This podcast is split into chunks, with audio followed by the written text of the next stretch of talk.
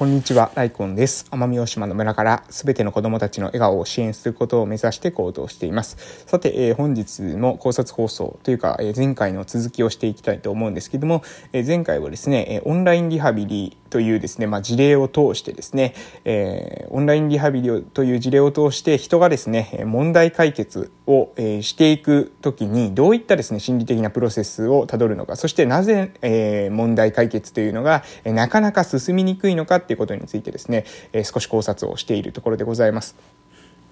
えっ、ー、と、前回の内容をですね、えー、改めて整理したいと思うんですけれども、まあ私はまずオンラインリハビリっていう事例を通してですね、考えていただきたいということで、えー、私は病院でまあ勤めている中で、えー、この病院の中でリハビリテーションをするっていうこと以外にですね、地域で自分が住んでいるところで、えリハビリを受けていける、そういったシステムを構築していくためには、オンラインっていう環境を、えー、生かさない手はないだろうと。オンラインを使っていくことによってですね、どこの地域ににいても良質なリハビリテーションを提供することができるんじゃないかっていうことをですね、え考えているわけです。で、えそういった考えもありまして、え私はですね、友人たちともですね、話し合って、うんえー、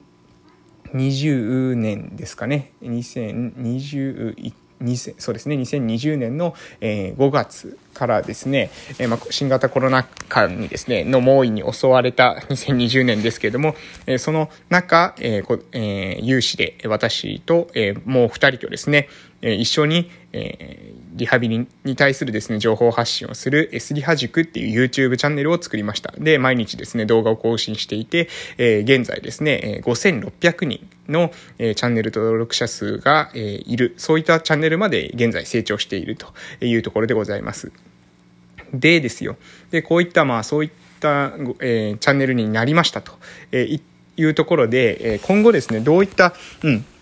えー、今後というか、その、どう、なぜそういう、あの、そのリハビリオンラインリハビリを、えー、進めるのか、そこまでしてオンラインリハビリっていうことに、えー、私が、えー、目指すのかっていうことなんですけれども、それは先ほども言いましたが、え、これからはですね、病院内だけで完結するリハビリテーションではなくて、リハビリという文化が、え、地域にも入っていく、え、生活の中に自然とですね、リハビリテーションに対する考え方っていうものが、え、もっとね、そのなんだろう、リハビリ、リハビリって言われないくらい、えリハビリっていうことが当たり前になってくる。うん、えー、まあ、何ですか、正義とかってですね、私たち、あえてですね、そこに正義はあるのかなんて問いかけませんよね。うん。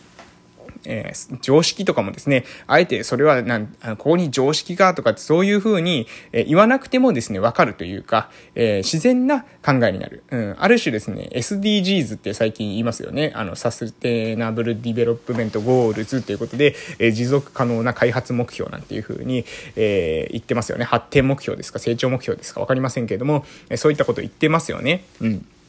えーそそれとそれもですね結局は、まあ、みんなのですね中にその価値観っていうものが共有完全にされたとしたらですね多分その SDGs っていう言葉自体が消失すると思うんですよね。もうみんながそれは当たり前でしょうと。いう風になったらあえてですね SDGs なんて言わなくていいわけです。リハビリっていうのもですね私はそのリハビリテーションの本質というのは結局自立であると。人間が自立していくことこそがその自立をサポートする営みが、えですね、総合的に全てリハビリテーションの営みであるというふうに考えています。そう考えるとですね、病院の中だけでリハビリっていうものが、まあ、完結するというか、みんなのイメージがですね、病院の中でリハビリは行うものだ、そういう施設でリハビリは行うものだっていうふうに考えられていること自体がですね、おかしいんじゃないかなというふうに私は思うわけです。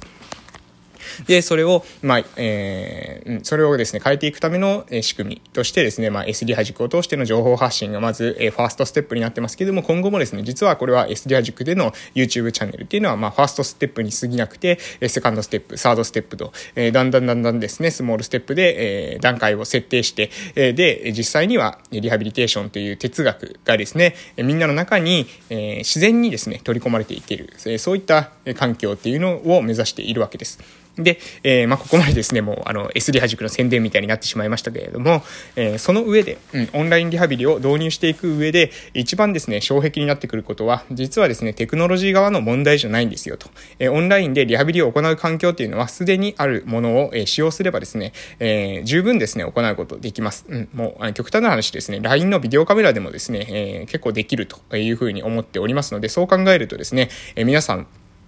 多分ですね、スマホ持ってる方はですね、えー、LINE は入ってると思いますので、その LINE 使用してですね、リハビリができるって考えればですね、まあ、ほとんどみんなが、えすることができるっていうふうに認識いただけるんじゃないかなと思います。そしてもしスマホ持ってない人に関してもですね、え例えばその地域の、え何か集会場的なところをですね、借りて、借りて、えそこに、えインターネットの環境がある、Wi-Fi の環境があるってなったら、えもう、あとはそこにですね、え少し、え機器を接続すればですね、えすぐに、えオンラインでリハビリを受けられる環境っていうものを構築することができます。なので、テクノロジー側の問題っていうのはですね、もうある意味解決しているわけです。なので、あえ何を解決しないのといけないのかというと、あとは人間のですね、そこに対する理解ですね。テクノロジーを理解してない人が多いんですよ。どちらかというと。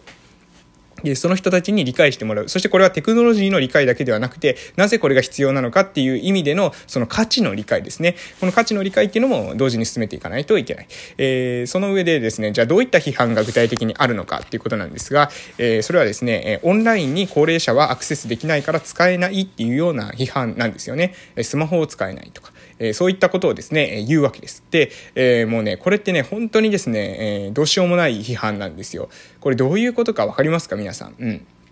えー、何ですかね、例えば、うん、あの、キャッシュレス決済に全てのお金がですね、移行したとします。キャッシュレス決済にですよ。お金、全てのお金が 何ですか、あの、現金、え、いわゆる金とか、金とかですね、効果を使わずに、すべてですね、オンライン上で管理されるっていう風になった時に、えー、ね、えー、年寄りはですね、えー、スマホを使うことができないから、えー、お金はね、もう年寄りは使わないっていう風になると思いますかっていうところなんですよ。わかります？この考え。えー、ね、わかりますかね？要するに、えー、必要だと思ったらですね、その手段っていうのはね、人間ね、獲得するんです。しかもその獲得できるように、え簡単になってきてるんです。なので、えー、そのオンラインにね、今の段階で高齢者がアクセスできないから、えオンラインでのリハビリをすることができないっていうのは結構ね、その可能性を潰す、え意見なんですよ。今の段階では確かにできないかもしれないけれども、それは、えー、正確にはですね、できないんじゃなくて、やってないんですよ。やってなければできないんですよ。当たり前ですけれども。なので、必要性が分かればね、うん。えオンラインでリハビリをするっていうことの必要性が分かれば使えるようになるんです。そんなに極めて難しくてですね、誰もできないような、操作できないような難解なことをやれって言ってるわけじゃないんですよ。英語を覚えたりですね、プログラミングをしろって言ってるわけじゃないんです。ポチポチボタンを押すぐらいだったらですね、必ずですね、高齢者であって獲得できるはずです。っていうか、えー、なんでね、あの、自分がですね、できることが高齢者がですね、はできないっていうふうに思うのかが私はわからない。それこそですね、高齢者のの能力をですね、軽んじているというか、まあ、馬鹿にしてるんじゃないかなっていうふうにさえ思います。そういう話じゃないんですね。うん。あの、できる、できない。今の段階でできていること、できないことを見てですね、えー、それだからできる、できないっていうことを考えてしまえば、今の段階でできてないことっていうのは一生できないわけです。でもそうじゃないですよね。子供がですよ、例えば赤ちゃんで生まれたばかりでですね、えー、言葉を喋れないと。もしかしたらこの子は一生喋れないのかもしれないっていうふうに思いますかっていうところなんです。よちよち歩きでハイハイしてる時に、あ、この子はもう一生立てないかもしれないっていうふうに思うんですかっていうことなんですよ。そうじゃないですよね。できるようになるだろうというふうに思うから、できるように、え環境調整をしたりですね、できるように言葉をかけたりするわけです。どうせ言葉はわからないんだから言葉かけたって無駄よっていうふうにして言葉を全くかけなければ確かに言葉喋れないと思います。でもね、そういうふうに、えー、してないんですよ。実際はね。なので、えー、本当にね、今の状況を見て、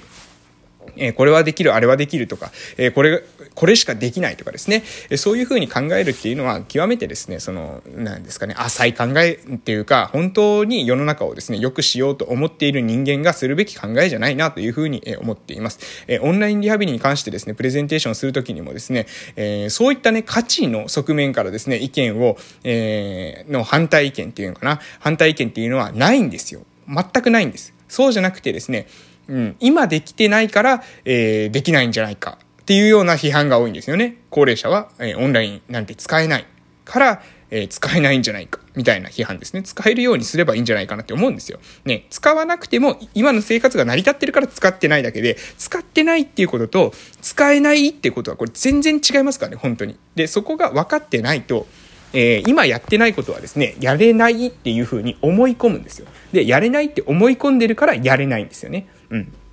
結構厳しい意見かと思われるかもしれませんけれども、なんかね、あの、ちょっとずれてるっていうか、その批判がですね、おかしい人がですね、結構いるんじゃないかなって私は思っているので、えあえてですね、今日はこういった内容っていうのをですね、2回のシリーズに、今日と昨日とですね、合わせて2回シリーズでお届けさせていただきました。皆さんの周りにもいませんかね、今できていないから、できないというような考え方を持っている人。うん、あの、現状ですね、目の前に、えー、で、生じていないものは一生今後も生じ得ないっていうですね、そういった幻想、うん、思い込みに、えー、なってている人ってですね、いるかと思いますので、そういった方がいた時にはね、えー、少しね、その思考を緩めるように、えー、まあ、コミュニケーションを取ったりとか、何かね、本当その人が分かりやすいような例え話をするとか、えー、そういったことでですね、えどうにかね、えその人たちに理解してもらえるような工夫をすると同時に、もしね、理解を示さない人、これもいます。えー、正確にはですね、もう理解したくないんですよね。えー、根本にはですね、めんどくさいとかっていうことが流れていたりします。